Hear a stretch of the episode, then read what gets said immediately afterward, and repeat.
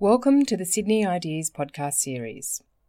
Sydney Ideas is the University of Sydney's public events program, providing you with the opportunity to hear leading thinkers from our university and around the world. Enjoy the podcast. Good evening, everybody. My name is Professor Arthur Conigrave. I'm the Dean of Medicine here at the University of Sydney, so a big welcome to everybody who's come out for this lecture this evening, a lecture in the 21st century medicine series. As its name implies, the lectures that we present in this series aim to be thought-provoking, look over the horizon and to speculate and to provide some of the answers for the new therapies of the 21st century and new approaches to treatment of diseases that we haven't, in many cases, got a very good handle on. I think the choice of Professor John Mattick is, of course, very much at the forefront of new approaches to diagnosis and management of diseases. It's a great pleasure to welcome John to present his lecture in this series. As many of you all know, he's the Executive Director of the Garvan Institute. He is one of the foremost thinkers in the area of genomics, and that's true both internationally and nationally. He's helping to shape the public debate here, and it really is a great pleasure, John, to have you with us. He's a former alumnus of the University of Sydney, and we're very proud of him, of course. I'm going to hand over at this point to Professor Robin Jamison, who's the head of the Faculty of Medicine discipline of medical genetics, to introduce John, and then we'll, of course, enjoy John's lecture, and we hope that you'll join us at the end of the lecture to ask John some of the questions that have been occurring to you, perhaps before the lecture and certainly during the lecture, and we look forward very much to that discussion as well. So, over to you, Robin, and thanks very much, everybody. Welcome.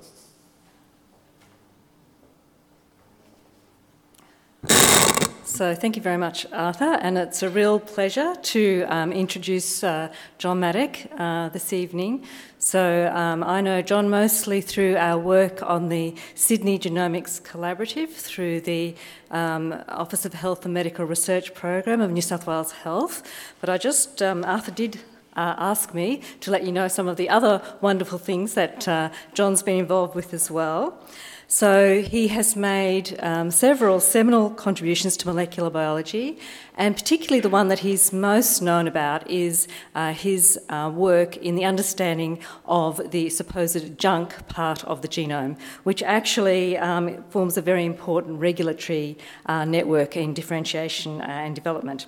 So there's been lots of coverage of that work, Nature, Science, Scientific American, New Scientist, you name it.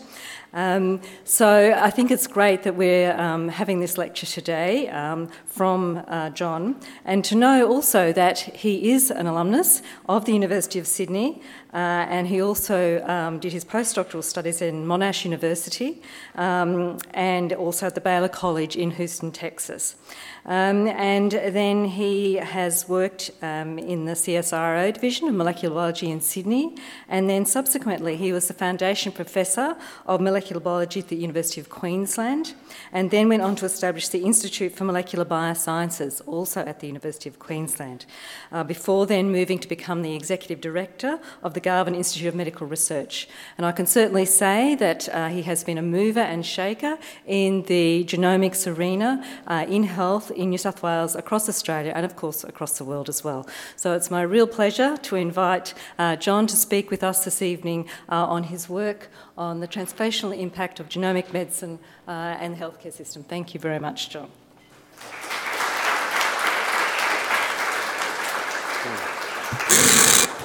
Thank you, Robin. Very kind introduction. And Arthur, thanks for the invitation. I'm a bit of a missionary about this, so it's always great to be able to talk, particularly to the general public, and much of this lecture is pitched at the general public. So the cognoscenti in the audience, I can see a few, just have to forgive that part of it, but I hope you find it interesting and entertaining. You know, and your comments about my work on the non-coding genome, which is 98% of the genome, by the way, it's not junk. It's just an information system that a mechanically minded world in the 1950s didn't understand. But it's the most gorgeous and sophisticated software suite in the world. It's, I think it's roughly the same size in bit terms as the full version of Microsoft Word.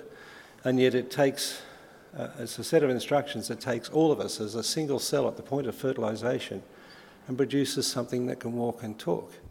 And it's just magnificent. And we don't yet understand it, but we're on the way. And I'll show you we're on the way. I thought, because I grew up in a cloning revolution, like Robin, you know, we thought we were hotshots because we learned how to clone this gene or that gene. And I thought, following double helix, that the second half of the 20th century was, you know, the time of biology. But I was wrong. It was just the warm-up. It was just working out the technologies. This is the century of biology and medicine. And I'm starting to think, and perhaps this will become obvious later stage of the lecture, that we are in the first stages, over the next 2 or 3 decades, of possibly the biggest social and economic history in the history of humans, because health and understanding human biology, human diversity, is probably going to be our most magnificent and important achievement. So I hope the images are okay. They're nice here, this sort of widescreen format, but the university's pretty square, as you know. So the first question is, why whole genome sequencing? And of course, I should have thrown a slide in just to say to people, you know, we've got 23 pairs of chromosomes, one half from mum, one half from dad. We got an X from dad, we're a girl, and if we got a Y from dad, we're a boy, at least in conventional space. But the other chromosomes called the autosomes, and there's about 3 billion bits of information in those genome, in each haploid genome, one from mum, one from dad. 3 billion, that's 3,000 million, and about 1.1% of that, so 1 in 1,000 bases is different between us, and that's basically what's responsible for the different differences between us as individuals. Now these pictures here, pictures of siblings, the ones on the edges are identical twins, the ones in the middle aren't, but although they look like identical twins, they're sisters, and some of you may recognise them. And I leave them in. I want to make a point about identical twins and about human biology in more deeply in a moment, but just to remind you that we share with our siblings an average of 50% of the DNA from our parents. We get a random half from dad and random half from mum. But that's a distribution, and it's a normal distribution. So some of us can share 10% with our sibling or 90% with our sibling. So in fact, the ones that look like you or maybe act like you may have in fact more in common with you genetically than you think. So when you look into the faces of these individuals, and we are talking about the beauty of humanity here, you see that they look different, their eyes are different, their expressions are different. You can even start to see the personalities in their faces. And those differences, apart from scars we might have falling out of trees when we were kids, are essentially embedded in the sequence differences between us and our genomes. And our genome as a software suite is extraordinarily not only sophisticated but very robust, because if you run the same program twice, you get what's called a phenocopy, like those two guys on the right. They're identical twins, so they don't look like me, they look like each other. So they've got the same program from the same fertilised egg that's split early in embryogenesis, and the program is pretty robust and reproducible. Now, I want to talk about these two blokes in a bit more detail, but just to belabor the point, the variations in this information that we inherit from our ancestors, and by the way, there are mutations at every generation as well, so we carry new mutations or new variations. These variations determine not only our physical characteristics, but to a significant extent our psychosocial idiosyncrasies. They're also the basis of human genetic diseases and important determinants of risks for many other diseases, complex diseases, cancers, neurological diseases, but including infectious diseases. In fact, if I were to infect you, I won't, but I can't, but with a 50% lethal dose of malaria or cholera, half of you will die, but it's not a random half. It's a half that actually is naturally susceptible to that particular infection. So susceptibility to infections is as much an inherited genetic trait as it is an infectious trait. And it's the interplay between the genome and the pathogens that actually determines whether we succumb. And if you look at the incident frequencies of death from diseases, you can see quite large differences in the incidence of death from different diseases. And that's got to do largely with the genetic basis of our resistance mechanisms. Now, let's talk about these two blokes because they're entertaining. So, sorry about the grainy picture, but this is taken from a convention in somewhere in the Midwest in the States some years ago now, where identical twins who had been separated at birth were reunited in a major convention. Now, those of us you are as old as I am will remember that in the 50s and 60s it was not acceptable socially for women to be unmarried mothers. So many young women who became pregnant then, usually under social pressure and very reluctantly, had their kids put out for adoption. And in North America it was the same as it was in Australia, but many of these kids were, some of them I should say, were identical twins. And they were adopted out to different households. And years later, of course, times changed. These children tracked their ancestry and their siblings and became a bit of a club. And so these individuals, there's about 400 twin pairs, and there's a lovely BBC program on this, if you can go rooting around YouTube or whatever, on this particular event, were met up to celebrate their twinness, but they had grown up separately. And most of them had either never met each other or only met each other once or twice in their life because they had quite different life trajectories, including these two blokes. So they're identical twins, and I want you to have a good look at them. Now, one's a bit porkier than the other, I'll give you that. But other than that, look at their glasses. Now, these guys have grown up separately. Look at their moustache. It's the same. Their belt. Look where their keys are hanging off the edge of their belt on the looper. And the way they're holding the beer can. Little pinky is in the same position underneath the beer can. Right? Now, I'm sure many of you had the experience of seeing a child who does this in some funny way and say, oh, gee, Granddad used to do that. You know, our behavioural characteristics are much more strongly genetically inherited or influenced than we thought. And one of the bizarre things that came out of this study, when they actually compared these twins, the psychosocial traits, these ones that had grown up separately, often in quite different socioeconomic circumstances, they were more like each other on the questionnaires than twins that had grown up together, which is totally counterintuitive. The interpretation, which seems reasonable, is that perhaps, you know, if you spend your life looking at yourself in the mirror, you're more inclined to you know, foster independence, although that's a personality-dependent trait in itself. So, but if that's true, then it says that the twin studies, which have often been used to assess the genetic components of not only physical traits but psychosocial traits, have actually underestimated the genetic contribution of those traits because of this pushback effect between the identical twins growing up together. In any case, you know, through the 60s and 70s, we learned how to clone genes, and then we learned how to sequence genes, and the technology got better and better. And in 2001, the world completed the first draft of the human genome sequence. This cost $3,000 million to do. It was mainly funded by the Americans. It was the Apollo Space Project, or the successor of the Apollo Space Project, and actually occupied about the same amount of budgetary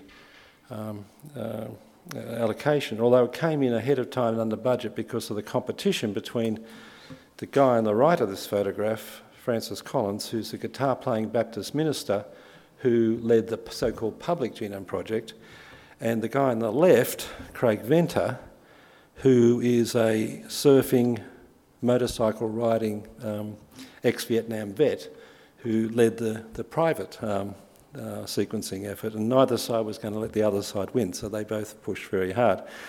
It was a big deal. It was announced on both sides of the Atlantic simultaneously by Prime Minister Blair and here President Clinton, and you know, a magnificent achievement because imagine a species that gets to a point in its maturity intellectual and technological descent can actually read its own genetic inheritance. Unbelievable, you know. In 2,000 years from Rome, we get to that point. Goodness knows where we're going to get to this century, but that was a magnificent achievement, and a front cover of Time magazine and news all over the world. Now, it's a bit dry, this is a dry graph, but since then, the genomic technology has evolved so quickly that it's outpaced the famous Moore's law of computing. This graph is a log scale on the left, so in 2001, the unit cost at that point in time of doing a single human genome was $100 million. Now, it declined exponentially following the Moore's law, which, and Moore's law, by the way, says that roughly the computing power doubles every 18 months and the cost halves every 18 months, so it's a log function. And it tracks at that sort of pace, which is pretty good, doubling every 18 months of capacity and consequent reduction in cost. Then in 2007, it drops off the curve because the technology changed. And perhaps I should have put a slide in, but I just want to tell you very briefly how this works, the new technology. So you take a credit card size platform and you have billions of holes in it, basically, and you drop billions of DNA molecules. Take the DNA from me, from a mouth swab or a blood sample, chop up in a million bits or zillion bits and drop it into these holes, and then it's copied in these holes with fluorescent chemicals. And you know that DNA is a double helix, and so you pull it apart. If it's A on this side, it's got to be T on this side. So in this reaction, they put a coloured T, and there's a high-resolution CCD camera sitting above this that's just measuring colours, red, red, blue, blue, green, etc., and converts that back into AGCTs and then reassembles this in the computer. So that's the state-of-the-art technology at the moment, although it's about to change again. And again, at the risk of going over time, I'll just tell you what the new technology is about. It's actually a membrane that's got protein pores in it, single protein molecules that have got a hole in it. And the technology sucks the DNA through the hole and measures the electrical charge disturbance as the DNA strand goes through the hole. And each base has a particular signature, so you can do it sort of sonically, boop, boop, boop, boop, boop, boop. And that will probably bring the cost down to $100 or so, which are less than Medicare rebatable. Anyway, it dropped off the curve in 2007, went hyper-exponential, and then in 2014, the announcement was made that the new equipment that was available to sequence the human genome for a base cost of $1,000 US. So from $100 million to $1,000 in 13 years, excuse me. Amazing. The fastest technological revolution in history, and it hasn't finished. One of the reasons it hasn't finished is because this is the biggest market in the world, and I'll get to that at the end. But just to give you a flavour, health is the largest, most important and fastest growing industry in the world, and it's about to be completely transformed. And I can say with confidence, except for you holdouts out there, that every one of you will have your genome sequenced and be part of your health management in the next decade or two. But I get ahead of myself. So we were lucky here in Sydney. Now we'd been very active in the field. In fact, I'd had the pleasure of sailing with Craig Venter at some one point, although I'm still recovering. But because we were very well known, the company in America flew out to Sydney and asked us if we wanted to be the Garvan Institute, that is, one of the first 5 centres in the world to acquire the new equipment to sequence human genomes for $1,000. Because there's only one answer to that question. And we're very lucky that we had some fantastic supporters, particularly the Kinghorn Foundation, that provided the $10 million, and we were actually the first centre in the world to acquire this equipment, and one of the first 3 to set it up. We've done over 16,000 human genomes and are doing over 1,000 a month. And I might mention, I think you'll see in the next few months the federal government will announce a very large program that will be national in scale that will build on what we've started here in Sydney. I think we're currently the 4th largest genome facility in the world, just over there in Darlinghurst. In any case, you need a lot of computing for this. I'm going to speed up now and take you through the health. And we've got a lot of people working, not just laboratory scientists, but and pathologists and clinical geneticists, but also bioinformaticians, software engineers, etc. So we've established this, and this is not a promo for this company, but We've established a company called Genome.1. That's its URL, so if you've got nothing better to do later, just type Genome.1 into the computer and you'll see this image or something similar come up, and you can navigate around it. It's important to realise that whether you're working at the University of Sydney, which I love, by the way, I had a great time here as an undergraduate, or in the Medical Research Institute, one of our primary responsibilities is not just education or generation of knowledge, but is translation of that knowledge. And the way you translate knowledge is not to try to do it yourself, but rather to hand it over to an organisation that's dedicated to producing that good or service. It could be licensing a new therapeutic compound to a pharmaceutical company, can take it through all the pharmaceutical trials. It could be a medical device company, or you start one your own. And so we've started this one, and it's only the first company outside of North America that's clinically accredited to do whole genome sequencing analysis. Now, it's pretty simple in and out, but it's the engine in between that's sophisticated. So, essentially, at this stage, and genomics is largely presently being used for diagnosis, but that's going to change very quickly. It's going to be used for prognosis. We'll get to that. But essentially, at this stage, and we work through the clinical community because they're the correct portal to the patient options, and they're also the portal to the options coming out of this. So essentially, there's a clinical request to Genome.1 to do an analysis of somebody's genome for some purpose or other, and we return a report to that commissioning physician at some point later. Now, so this is the sort of report on the right, but on the left here, and I'm not going to go through it in details, but you've got a whole bunch of processes. Pre-test, because the individual has to go and talk to the physician. There's counselling involved because a genomic test is much more complex than a simple genetic test. We're trying to standardise those procedures so they'll scale to the whole population. Then you've got to go into the sequencing area here. This is incredibly complex as well because it's got to be barcoded, high reproducibility, NATA accreditation. Then into number three, the analysis, which is really the core of the operation. So you take the 3 billion bits of information and reduce it to something that's meaningful in biological or medical space, and then you've got the post-analytical process of reporting back to the patient. So to do this, we've invested quite a lot of money in software development, and we have this particular program called SEAVE, which will take a whole genome sequence and produce a ranked list of predicted damaged genes in a few minutes, which actually back-ends all the stuff because a clinician doesn't want to have to do that.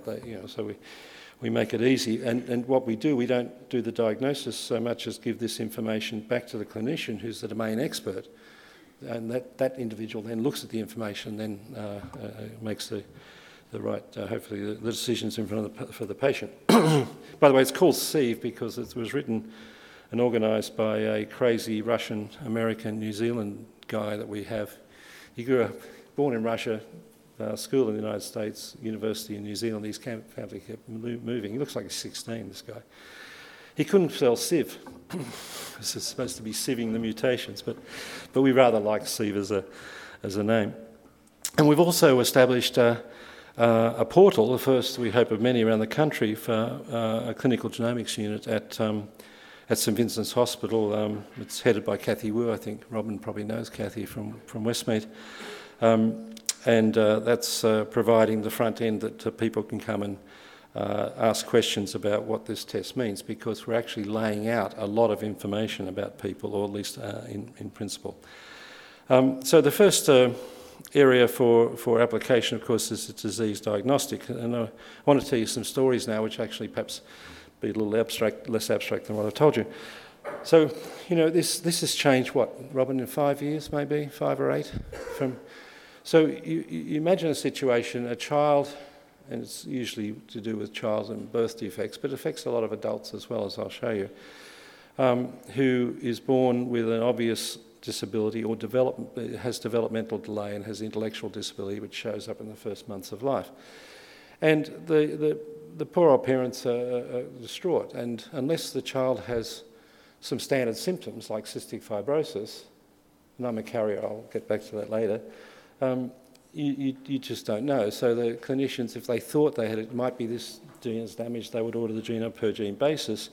But there are over 20,000 of these genes, and many, perhaps more than 5,000 now, have already been catalogued as having associated with a disease. And many of these things, like intellectual disability, as I'll show you in a couple of cases, is no idea what the gene is that's causing this child's problem. And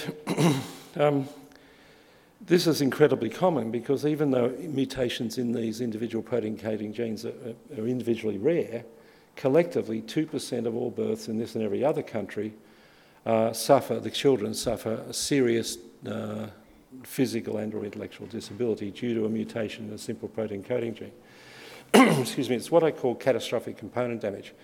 I might just say parenthetically, our 20,000 protein coding genes are much the same as the 20,000 protein coding genes in the 1 millimetre long worms out there in the soil. They've hardly changed in evolution. It's actually the junk DNA which is organising these Lego parts, which are pretty common across biology in different ways. But if you damage one of these Lego parts, like haemoglobin, for example, you can't carry oxygen, you've got thalassemia, you're in serious trouble.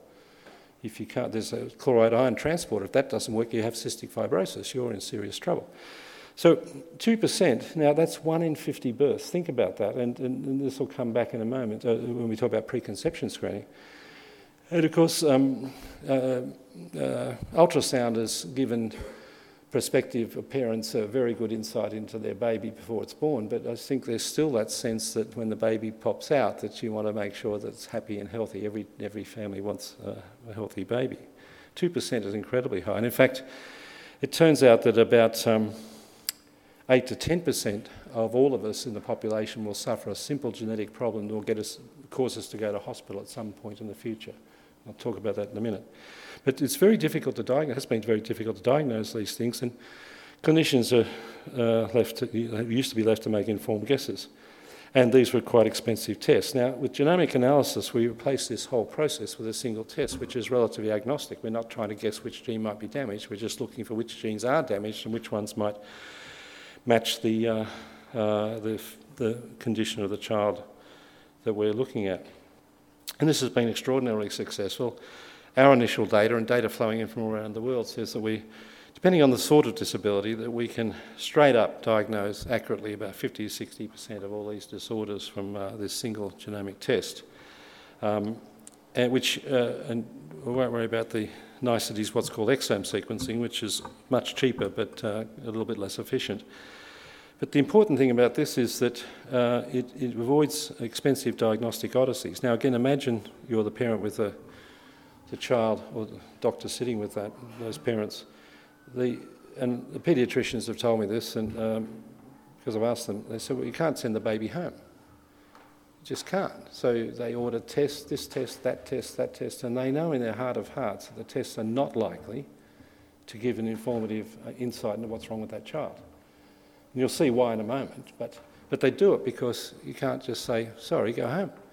And this costs $10,000 to $20,000 in Australia before the hospital, the doctor and the family, in physical, financial, emotional exhaustion, call it quits and say, look, we don't know what's wrong with Johnny, we just have to make the best of it and try and ameliorate his condition with steroids or something. It also informs productive treatments, as I'll show you just in a moment, and assist families in future reproductive planning, because many families that suffer these severely disabled children don't have any more children because they're so scared it will happen again. And of course, once you know what's wrong, it's relatively easy to avoid it. So I just want to give you this first of two cases, and this is online, the Beery twins, so just type it into Google, Beery twins. And this is a picture of them when they're about 8 or 10. And you can read, I'll just read a little bit. The twins suffered seizures, balance coordination problems, vomiting, missed developmental milestones, kept getting worse. And the first 4 years of life had over 80 tests done. Nobody could give us answers. Continued to spiral downward, losing motor abilities. Couldn't. By 11 o'clock, she couldn't walk, sit up, swallow food. Eyes would roll around, hands would tremor, etc. And getting worse and worse. Now, there's several lessons embedded in this. The first is that the parents, or at least the mother, actually diagnosed the problem in part before the docs did. And if you want a good read, I recommend a book called The Patient Will See You Now. It's a good title. The Patient Will See You Now, by Eric Topol, T-O-P-O-L. He's a cardiologist from San Diego. The US government's just giving him hundreds of millions of dollars because the guy's a visionary. And every chapter of this book talks about the future of the healthcare system. And one chapter's on genomics, another one's on smart devices, we'll get to that. But one chapter is on the fact that in many cases, I actually have two personal experiences of this with friends. The parents actually know more about the conditions their kids than the treating physicians do. And the reason they do is because they've got all of the motivation, all of the time and the energy, and there are many of them very intelligent people, and they track it down. And in both the cases I'm going to tell you about, the parents actually figured it out before the docs, at least in part. So the mother, in this case, looking at the symptoms, thought that at least one of the children, turns out the same as had a problem, but the phenotype was slightly different, at least one of the children had a form of dystonia called Sagawa's dystonia, which is a fancy name for a lack of a dopamine, which is an important neurotransmitter in the brain, so your brain doesn't work properly. And so they gave a dietary supplement to, I think it was the girl, and she got somewhat better, but not completely better. So it sort of was half right.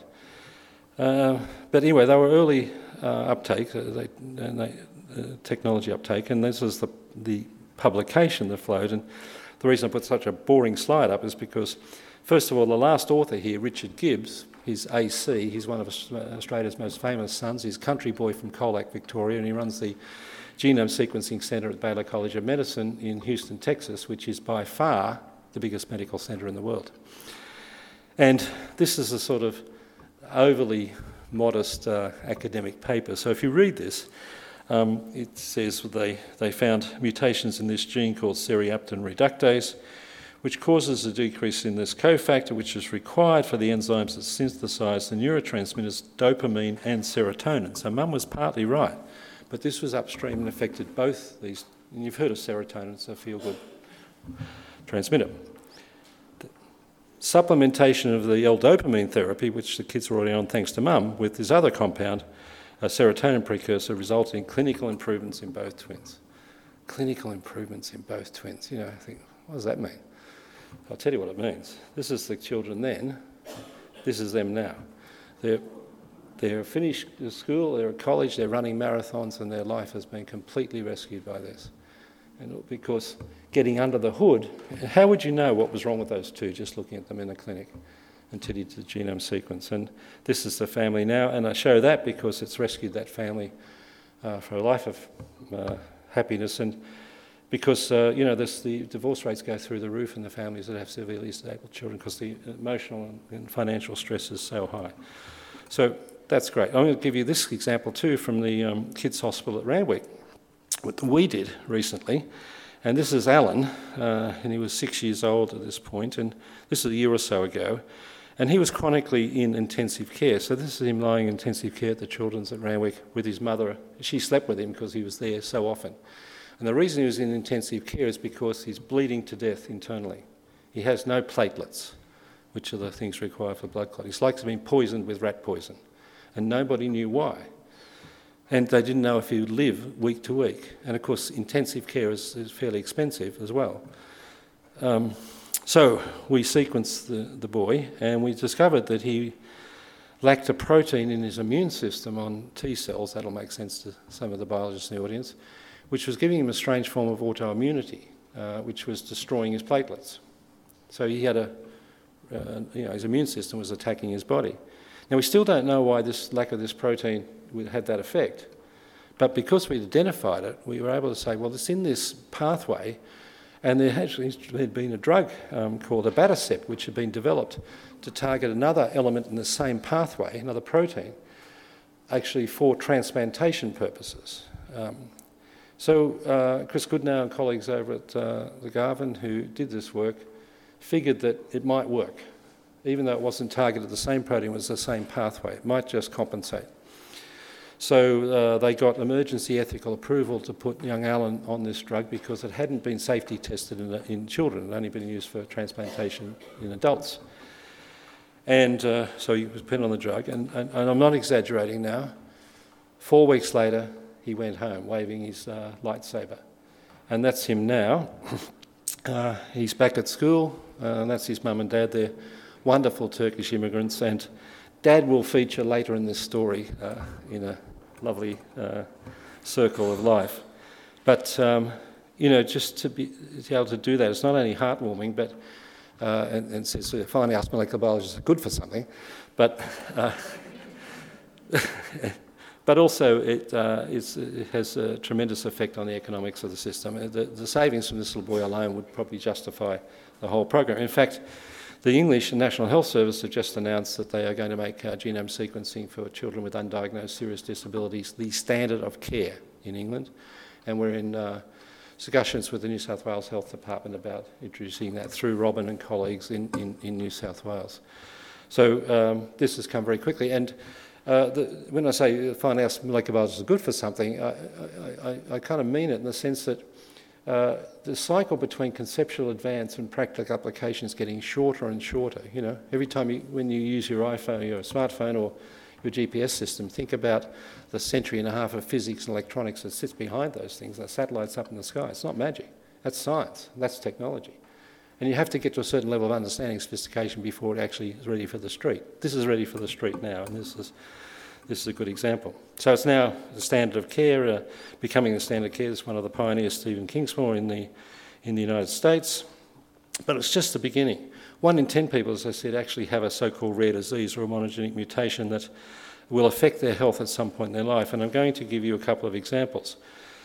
The first, though, I'll just mention quickly the preconception screening.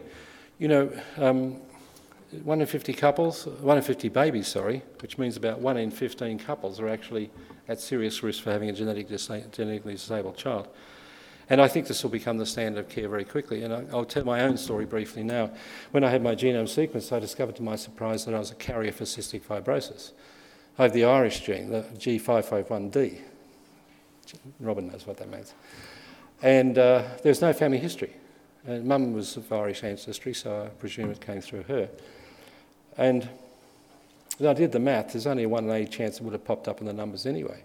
Now, my wife is largely Irish, with a dash of Portuguese. She's a 1 in 20 or so chance of being a carrier as well. We've got 2 beautiful boys, but I don't know if we dodged a bullet or not. You know, because if she was a carrier, we had a 1 in 4 chance of having a severely disabled child who would live a life of misery and have an early death, although the treatments for cystic fibrosis have got much better.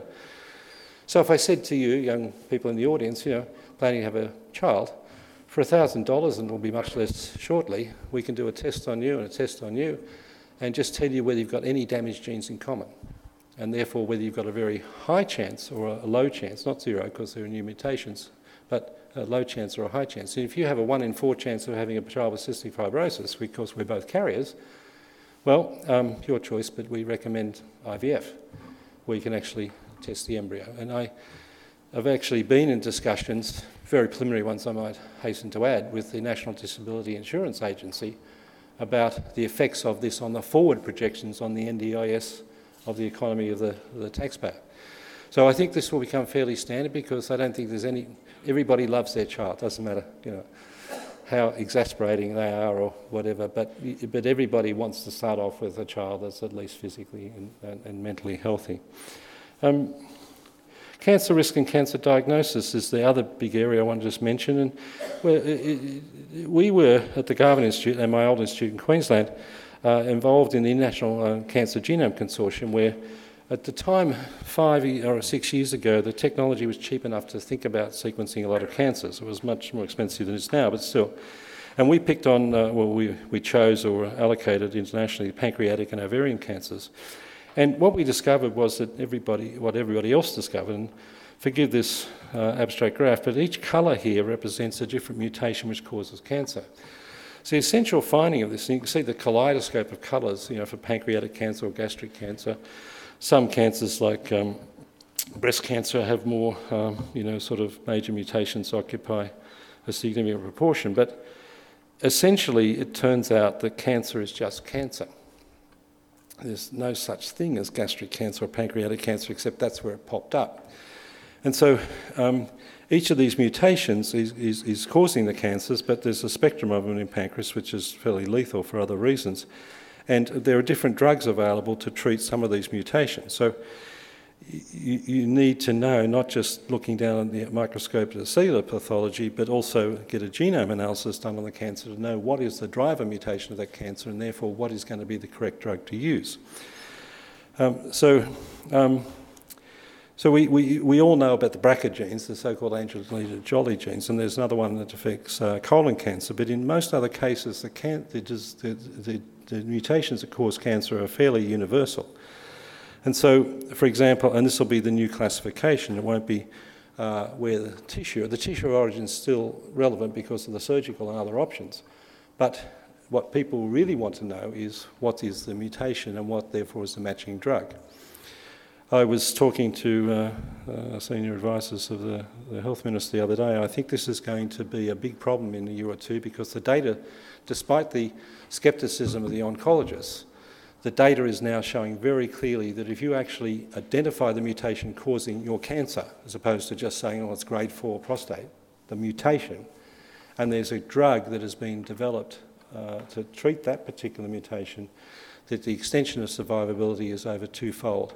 And the numbers coming out of well-managed health systems in the United States are saying there's actually a 20% reduction in costs, even though these drugs are quite expensive because of other advantages, which I don't have time to go into.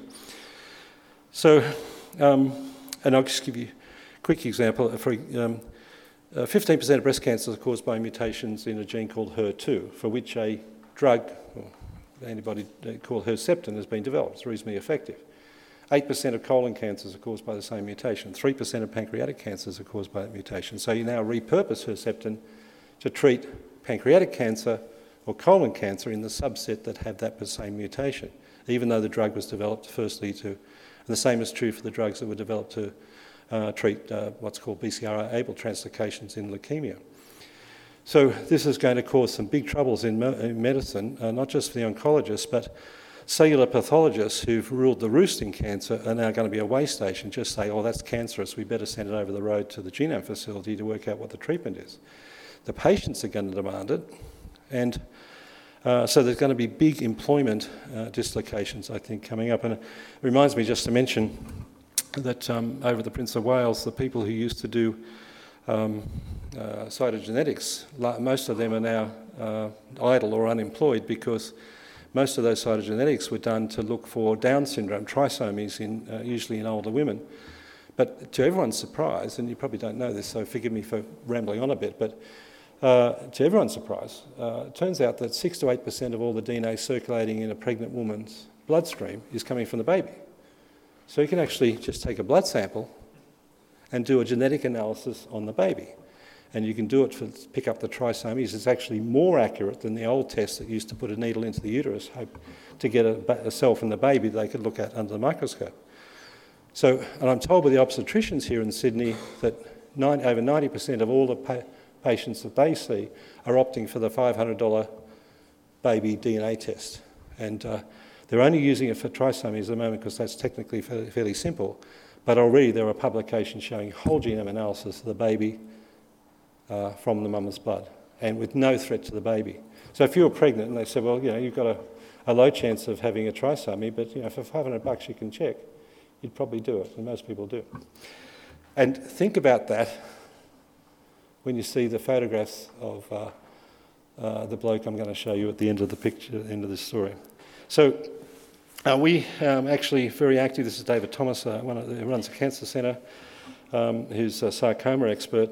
He's actually getting a lot of traction with the federal government now to use genome sequencing to understand rare cancers. Rare cancers are a bit like rare genetic diseases. They're not rare at all. 30% of all cancers are not the standard breast or prostate or colon cancers. They're rare cancers. They're caused by the same mutations that the other ones are. They actually account for 50% of all deaths. So we've now got a big program to actually sequence people with rare cancers. And in this particular case, there's a report in The Australian recently. This is one of the ladies that participated in this program, and when we sequenced her cancer, we were able to identify the drug, and she's responded brilliantly to that. The other thing that David's done in conjunction with Mandy Ballinger at our place is to use genomics to predict cancer risk. So David said to me a year or two ago, and he's quite a thoughtful, considered man, He said, I think I can predict, we can predict who will never get cancer and who is certain to get cancer from their genome sequences. Because the genes that are damaged that cause cancer, they're involved in our normal growth and development.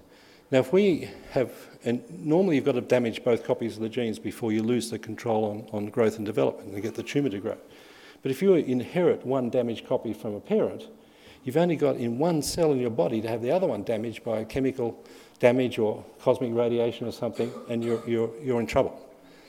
So he said, I think we can do this. So in conjunction with the National Cancer Institute in the United States, which was published just a few weeks ago, they used genomic information to predict people who are at high risk for cancer because they already carried damage to a gene called P53, which is probably the most powerful cancer-causing gene. And then they said, well, we predict these people at risk, and they gave them a high-resolution whole-body MRI because unlike BRCA or Lynch syndrome, which is colon cancer, the other mutations are tissue agnostic. 10% of these people had cancers they were not aware of. One guy had two separate ones. This was pre-symptomatic and pre-metastatic, at a stage was early enough to be able to surgically remove them. Curative, because early surgery is still best. So you can imagine, I'll pick on Arthur at this point and say, Arthur, Mum's sitting there and the doc says, look, Arthur's a fine-looking boy and he's pretty good except he's at high risk for cancer. I know you're going to worry, but I don't want you to. What I want you to do is bring Arthur in every year for a complete checkup. We'll pick it up early and he'll be fine. He'll be fine. And in fact, I might just say parenthetically again, on this score, we got to the Lions International are now just giving us $4 million to sequence every child with cancer, and it's probably going to be their next global project, centred based here in Sydney, but in Canada and the US and India and other Korea and other places. So the adverse drug reactions I want to just mention to you. I'm hoping tonight, even if I go over time, I know I'm going to at this rate, I'll have to speed up, I guess, but I like to tell stories. I'm rather hoping that you'll go home and say, gee, guess what I learned tonight? I think that's the best lecture or something that you can take away. And so this is one of those ones, I think. So you'd be not surprised that prescriptions are fairly standard dose, but in fact, there's a lot of adverse drug reactions, some of which can be life-threatening. And in toto, they account for over 100,000 deaths a year in the United States, and 7.5% of all hospital admissions in this country are due to adverse reactions to prescription medications. Not methamphetamines, prescription drugs.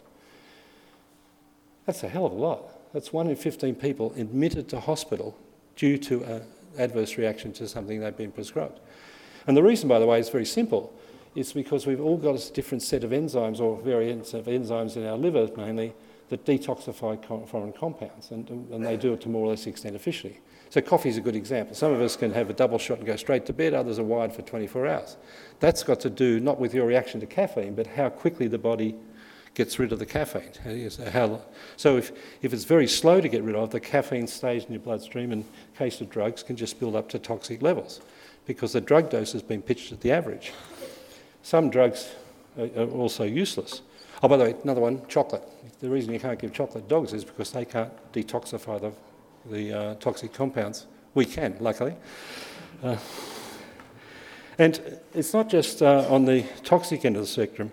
Most drugs will have a large number of people just don't respond at all to them because they clear them so quickly.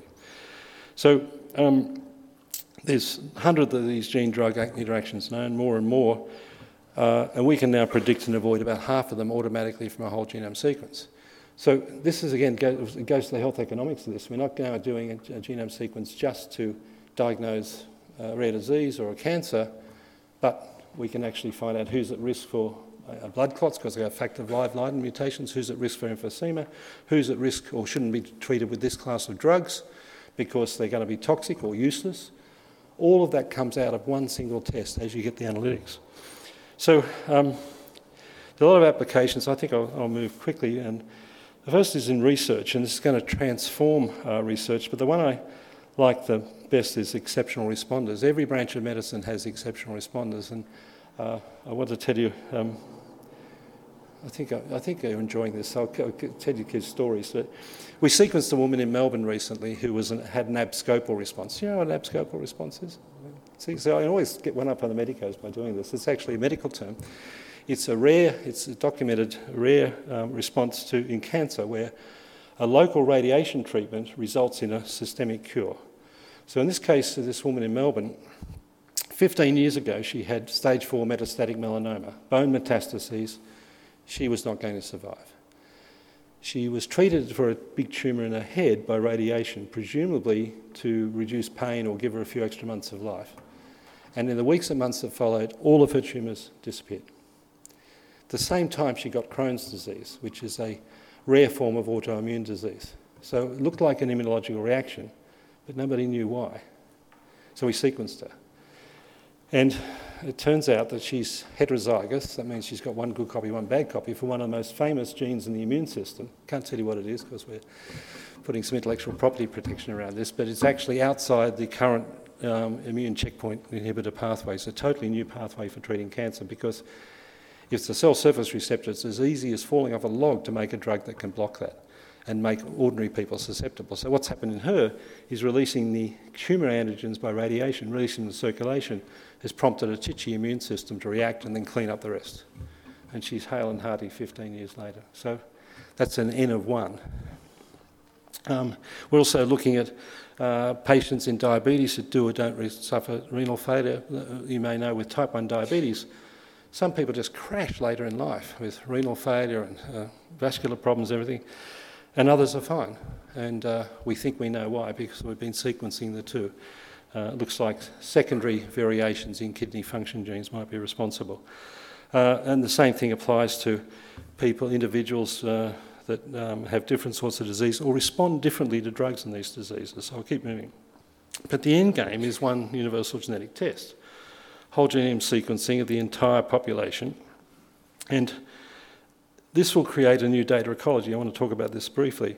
That has the genomic data, high-resolution genetic data with clinical data on things that is consulted and routinely interrogated as new information comes to hand from research analysis, and it's consulted not only by health professionals at the coalface, but the people's health system managers, which would lead to the transition of medical practice from the art of crisis management to the science of good health. And this is the revolution that we're facing in the next 20 years. And I think we have a very good chance here in Australia, particularly in Sydney, of actually leading this and the economic consequences that come from it.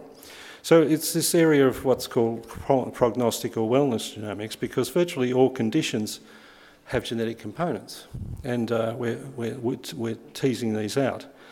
I'm going to move quickly because I don't want to go too much over time, but you do a genome sequence, we can not only start to get better correlations between genetic variation and our present and future health, but also incipient conditions like haemochromatosis. So the last paragraph there, you may or may not know, haemochromatosis is an iron overload disease. Kieran Perkins has it, it's very common. It has the highest allelic frequency of any genetic disease in the population. Many people are undiagnosed because the main symptom is lethargy. And so those kids that just sits around is lazy. Maybe he's not lazy, maybe he just doesn't feel that well, he just doesn't know it because he's always felt bad. Here's another story for you. Barber poles. Now, barber poles are red and white, right? You ever wondered why they're red and white? Not, yeah? Well, white's for the shaving cream. The red's for blood. And in Britain in the 19th century, the barbers used to offer not only a service of trimming your beard or your hair, whatever it was, but also bleeding. So imagine, you go and see the barber in East London, and the bloke says, you want to bleed? So, what's that? So, well, we put leeches on you and take a bit of blood out, and a lot of people feel better. So, imagine they're offering this as a service because it's so common for people to feel better after being sucked on by leeches. So, I'll give it a go, mate. So you go back next time, and he says, do you want to do it again? So, no, it didn't do much for me. But it does enough for enough people. They routinely offer it as a service. That's how common hemochromatosis is. It's very easy to treat by bleeding, not by leeches. We don't do it that way. But it's left untreated. The individuals have a high risk of liver cirrhosis and carcinoma later in life. So we can do a whole test to do this.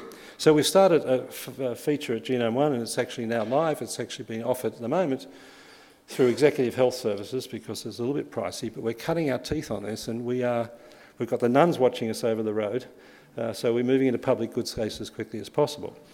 And I might say the reason so it costs about $6,000 to do the sequencing plus the full analysis to give you a wellness check against, as I'll show you, several hundred genes. But if you accept the proposition, nobody debates this really, that in 20 years' time everybody's genome sequence will be part of the medical records, and it'll be consulted by your primary healthcare physician every time you walk in there, because they say, you know, your blood pressure's up, I want to give you this drug, but oh, gee, I can't give you that one. I want to adjust the dose based on your pharmacogenomic profile. And that'll all be done by analytics in the sky. So what we're doing with relatively well-to-do individuals here is just cutting our teeth on getting the modules for this. And every month we write new modules that connect genetic variation with some sort of medically interesting or relevant condition. So we announced that recently. There's only 2 or 3 places in the world we can get this, and we're looking at disease risk, and look at the lower left here, and drug responses. Disease risk, we're looking at 49 conditions, 230 genes, and these include, Chris, wherever you are, a number of genes involved in cardiovascular risk, as well as cancer risk, and other genes that where a damage to the gene might have some impact on your present or future health, as well as drug response. And what we're finding is that many people are not at heightened risk for cardiovascular disease or cancer, but everybody's got some medications they should not take. It's just amazing. And some that they shouldn't take because they're useless. So that's called The Story of You. We give you a book, and this is just, I think, the portent of things to come.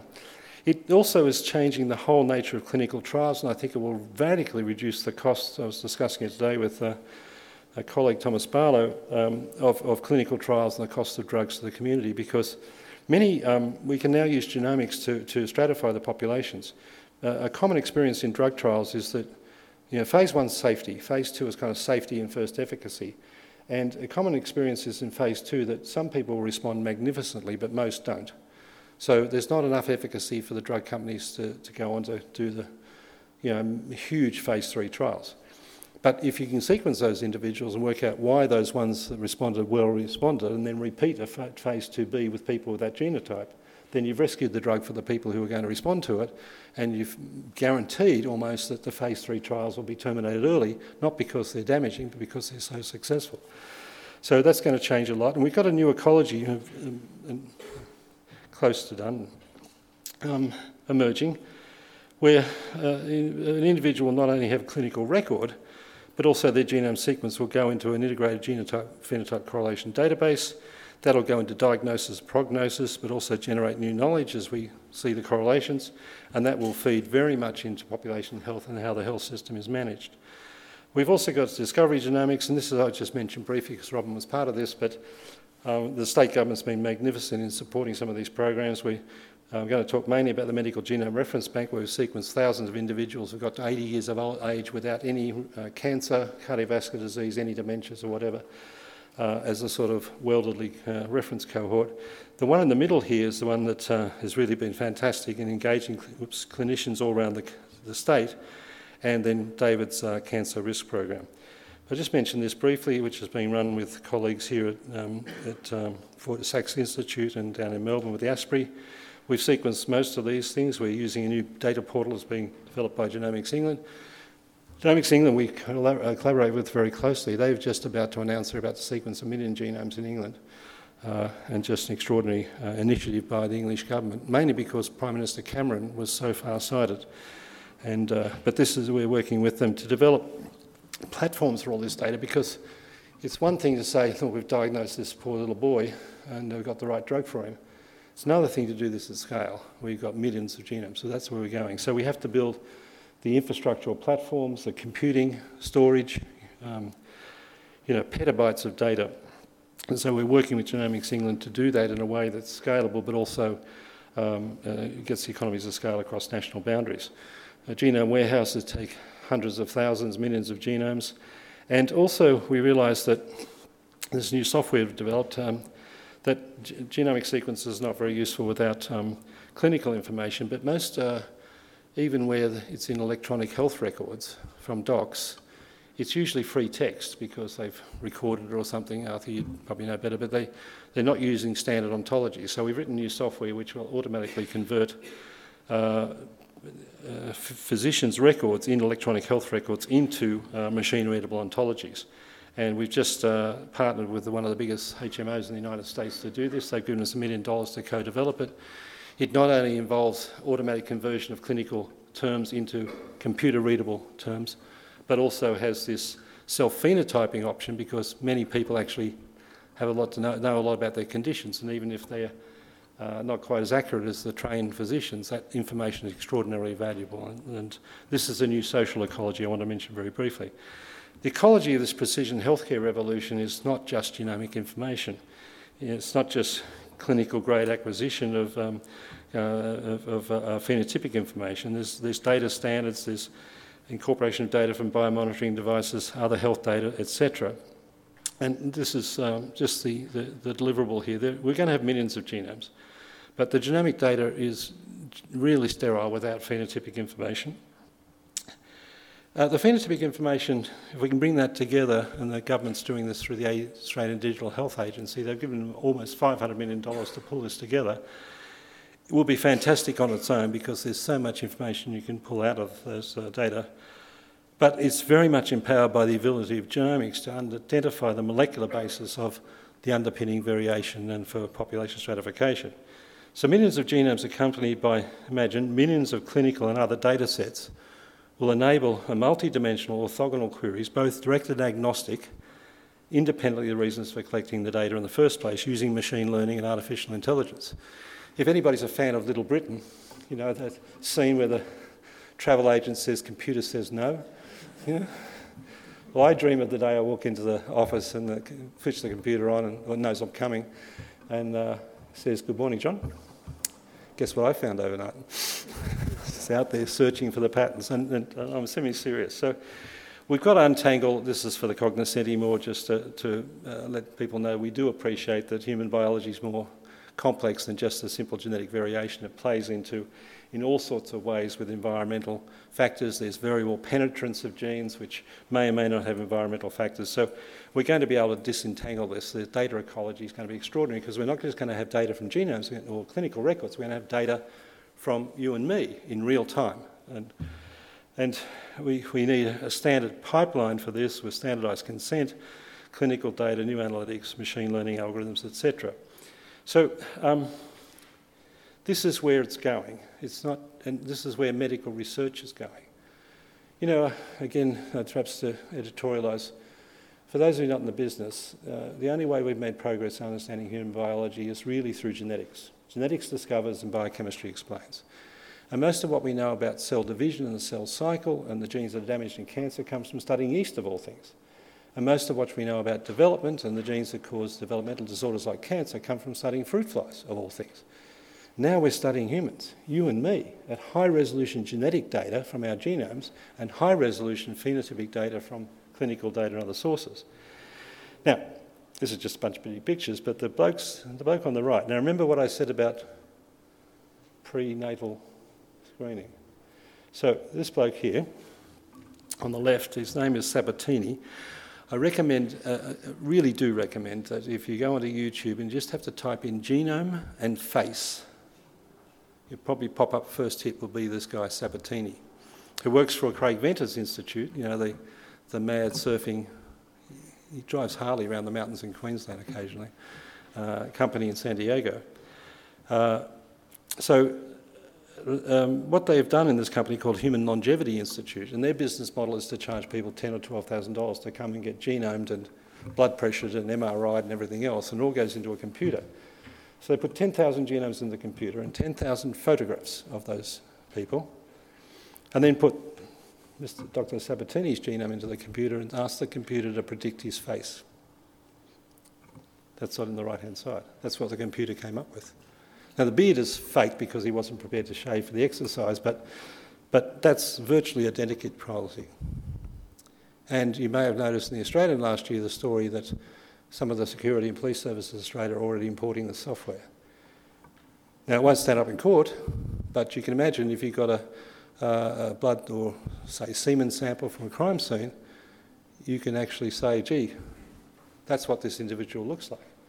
And you can rule out the red-headed Irishman and go for that person. So this has got tremendous ramifications, but it says that the power of machine learning, this is all that machine learning can do. And if a 10,000 training set of genomes can predict faces with this sort of accuracy, and by the way, we're planning to take three-dimensional photographs of everybody we sequence, not to do this so much as I think our personalities and our faces, and I'm really keen to try and connect some dots there. Look at the data here. It predicted his height to within a centimetre. It's far better than any genome-wide association studies for the cognoscenti. It even predicted his age pretty accurately because you can use epigenomic signatures to predict age. There's a correlation between methylation patterns and age. The only thing it got wrong was his weight. Of course, the computer wasn't told that he lived in the United States. So we're going to integrate genomic information with all sorts of other Fitbit information. I can tell you many of us in this room, including me, will be wearing under-skin devices within the next 5 years. There are companies in California that devices sit in the soft tissue of your thumb and measure your blood sugar concentration, insulin levels, or all range of things. They'll all go up into the cloud in real time. And maybe back to your treating physicians so they'll know that Mrs. Jones, who's a bit demented, actually took her pills. And to do this, we need a lot of analytics and machine learning. We've partnered with Svetha Venkatesh, who's a genius. I could tell you stories about what she does. She's just amazing. Have her to talk sometime, Arthur. She's gorgeous. To do this, and Alan's father, I told you, pop up later in the story. He's an artificial intelligence expert. He's quit with work with the bank and come to work with us to help change the future. So we're going to have a revolution that's going to be around not only the data, but also your smartphone and the devices, and you will carry your personal records, we think, on the phone because the social revolution says, this is my data, it's private.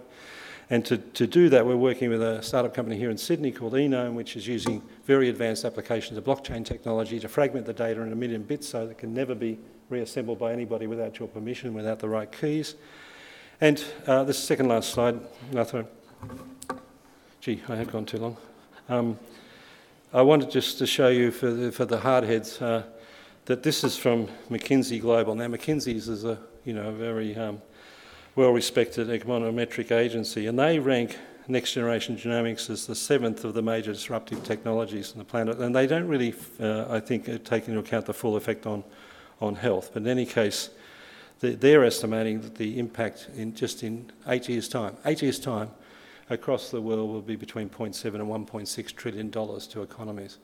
And I think Australia has that once-in-a-generation chance to be a leader in this area, and not only to transform the health of our community, but also to develop the analytics that we might be able to export through Asia, etc., because I can tell you we're well ahead of even Japan and Korea in this, although the Chinese are running hard. So I don't think I'll read this out to you because this was just a summary of basic take-home messages, but I'm 10 minutes over time, so the last paragraph here, transformational effect on personal health and well-being, health economics and national productivity. It'll identify individual risk of adverse drug reactions, quickly diagnose inherited diseases, reduce the incidence of those diseases, consigning the NDIS to a largely legacy scheme, and affect our management, mitigation and treatment of many common diseases. Now, I know what you're thinking, what about life insurance?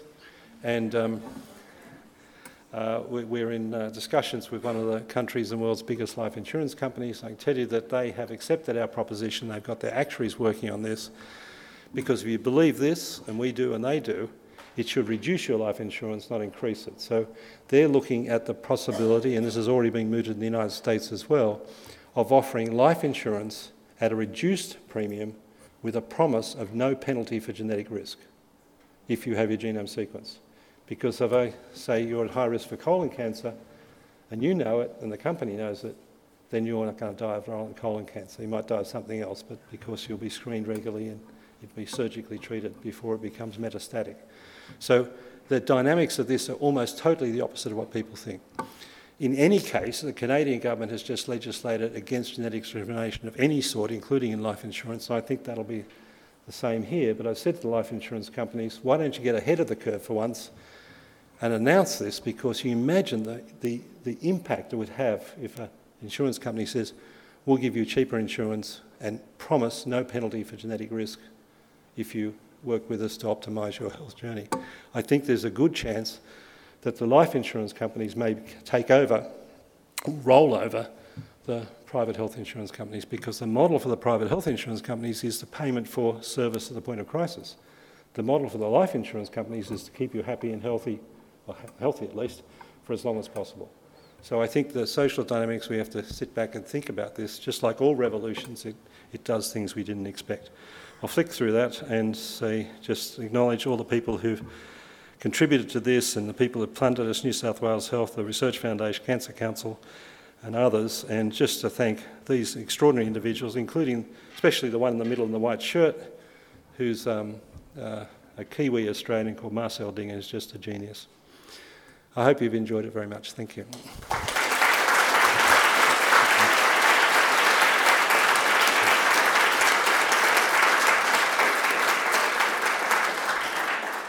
Happy to take questions. So, thank you very much, John. Thanks, John.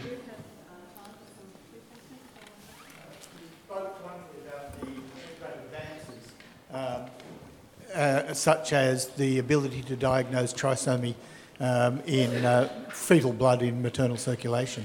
And you then spoke glowingly about the prospect of being able to do the whole genome.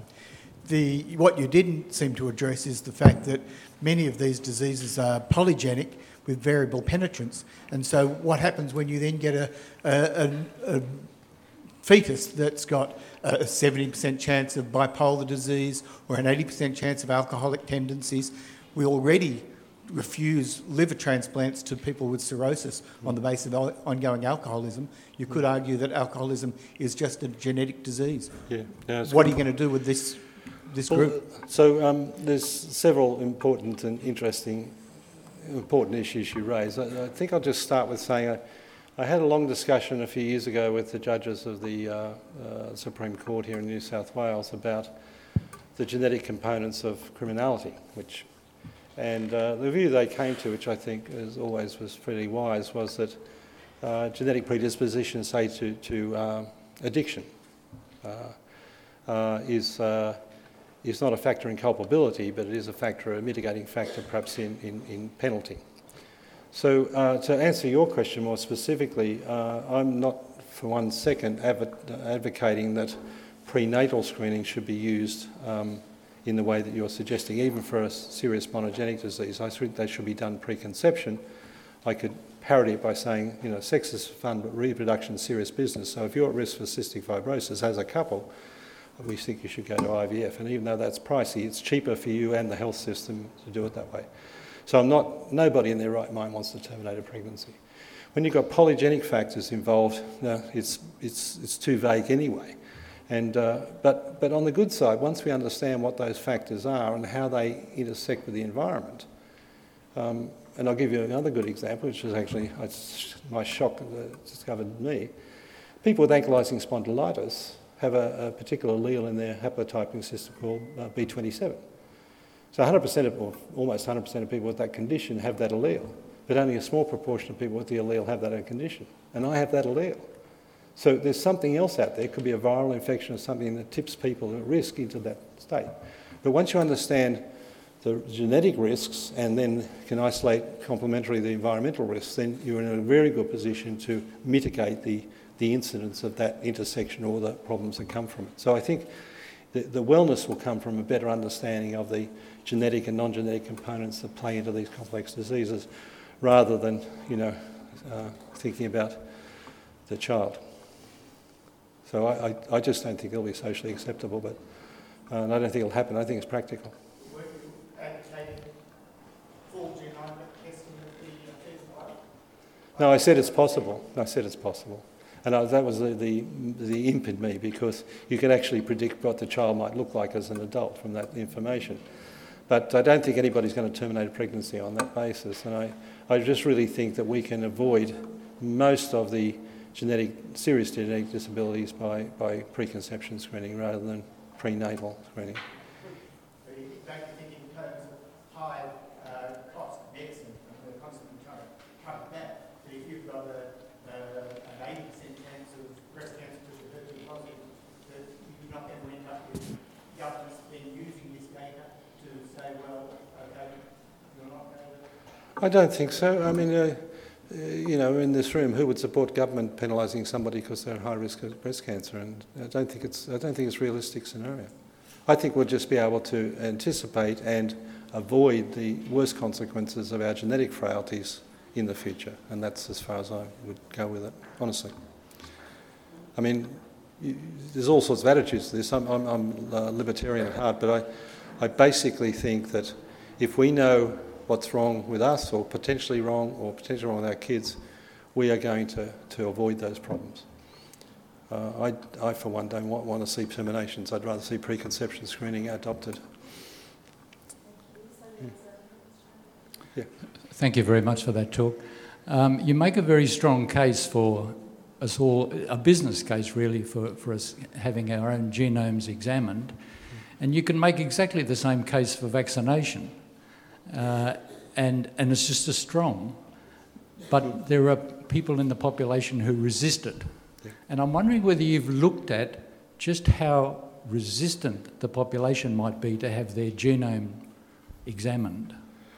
I'd like to comment on vaccination, but I'll answer the question first. I don't think anybody should be forced to do anything unless there is a strong case for the public good, which there is in vaccination. But the authorities, I think, are handling that problem badly, and I'll come back to that in a moment. Most people, and I was on the Federal Ethics Committee for 6 years, 2 terms, and with the philosophers and the religious leaders, etc. And we discussed these things a lot, but in the end, people will act mainly in their own self-interest. If you're sick or your mum's sick or your daughter's sick, you're not too worried about ideology. It's just practicality is the important thing, and I think people should be free to choose whether they have their genome sequenced or not. I don't think it should be. I don't think it will be. I don't think it could be compulsory. So, not having the genome sequenced does not affect other people in the way that not having children vaccinated does, because of the herd immunity issue. So, I don't think there's a strong case for forcing people at all. I don't think it will happen. So, I think the uptake will be high because the value proposition will be so high in terms of personal health. And the system will encourage it because it'll mean the health system will be more efficiently managed. With vaccination, the main reason why people don't do it is because they're scared of adverse reactions. And the system, I think, harumphs about this, but in fact, they're right. They're right that adverse reactions happen. You can give 1 in a million kids a polio vaccination, they will die of polio. And the reason is because they have immune deficiencies. It means they can't deal with what is an attenuated virus that the rest of us would laugh off. It tickles the immune system, makes us protected. There are other kids that have have genetically determined inflammatory reactions, so they get a bacterial vaccine and they have a serious inflammatory reaction which can tip them, because they're already predisposed, into epilepsy. Now, there's a lot of rubbish out there, but there are, in fact, adverse reactions to vaccinations. Now, the argument should be this, first of all. These adverse reactions are very rare, and 1 in a million kids dying, as tragic as that is, from a polio vaccine, is much better than 1 in 1,000 dying from polio. By the way, there's a good movie showing down here at Christmas called Breathe, about a guy that got polio and couldn't do anything but breathe. Saw it last night, pre-screening. Recommend it.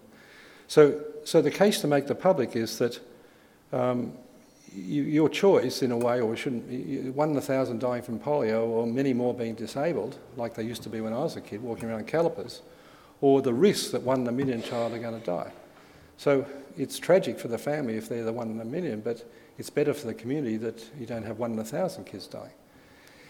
I reckon in 5 or 10 years' time, we discuss this with the immunologists, that we'll be able to predict with some accuracy which kids are going to have an adverse reaction to vaccinations, because of an immunological defect, which we identify, or an inflammatory issue, which is related. And then we can actually advise those families and their treating physicians that child should not have a vaccine, and then the other families will be better assured that the children are unlikely to suffer a bad reaction, and we should be back in the right space. But I do believe in being honest with the public. You can't pretend there are not adverse reactions to vaccinations. There are, but they're very rare. Oh, that's getting a bit serious. I was trying to make it happy stories. And yeah. Thank you. You've given a fantastic presentation about the impact of this on personal health and what I would call the sickness system rather than the healthcare system. But could you have something to say about the public health implications and epigenetic information?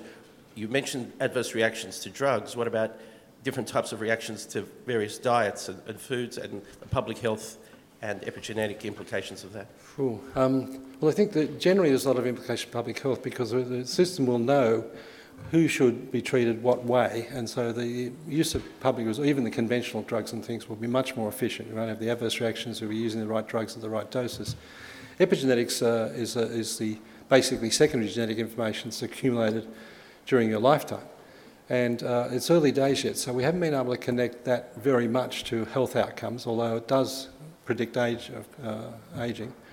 The same with the microbiome in our guts. Here's another fun fact. We actually have more bacterial cells in our body than we do human cells.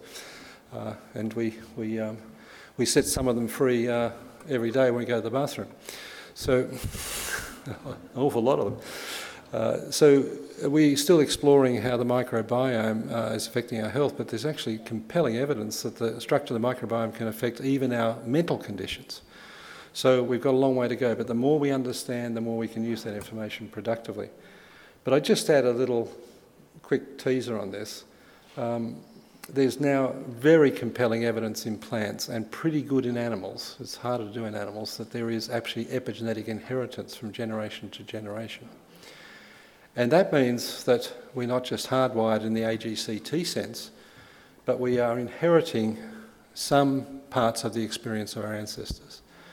And there are a couple of experiments reported in very good journals with very good controls where mice have been exposed, this is just an example now, to what's called fear conditioning, where they get a puff of perfume or a bell gets rung and then something nasty happens to them, like a cold shock on their feet. I mean, ethics says you can't, be too rough, but So these mice learn very quickly when the bell rings that something is going to happen to them because that's what they correlate.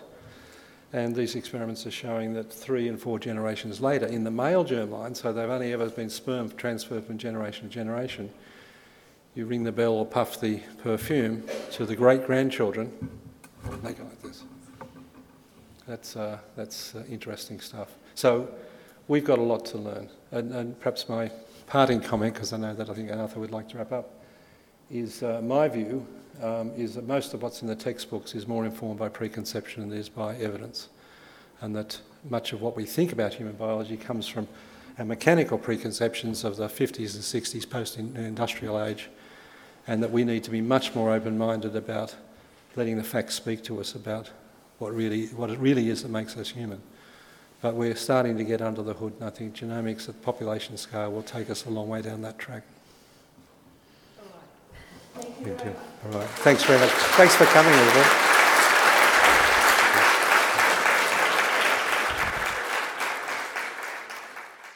Thanks for listening to the Sydney Ideas podcast series. For more information about our upcoming events or to listen to more podcasts, head to sydney.edu.au/Sydney_ideas.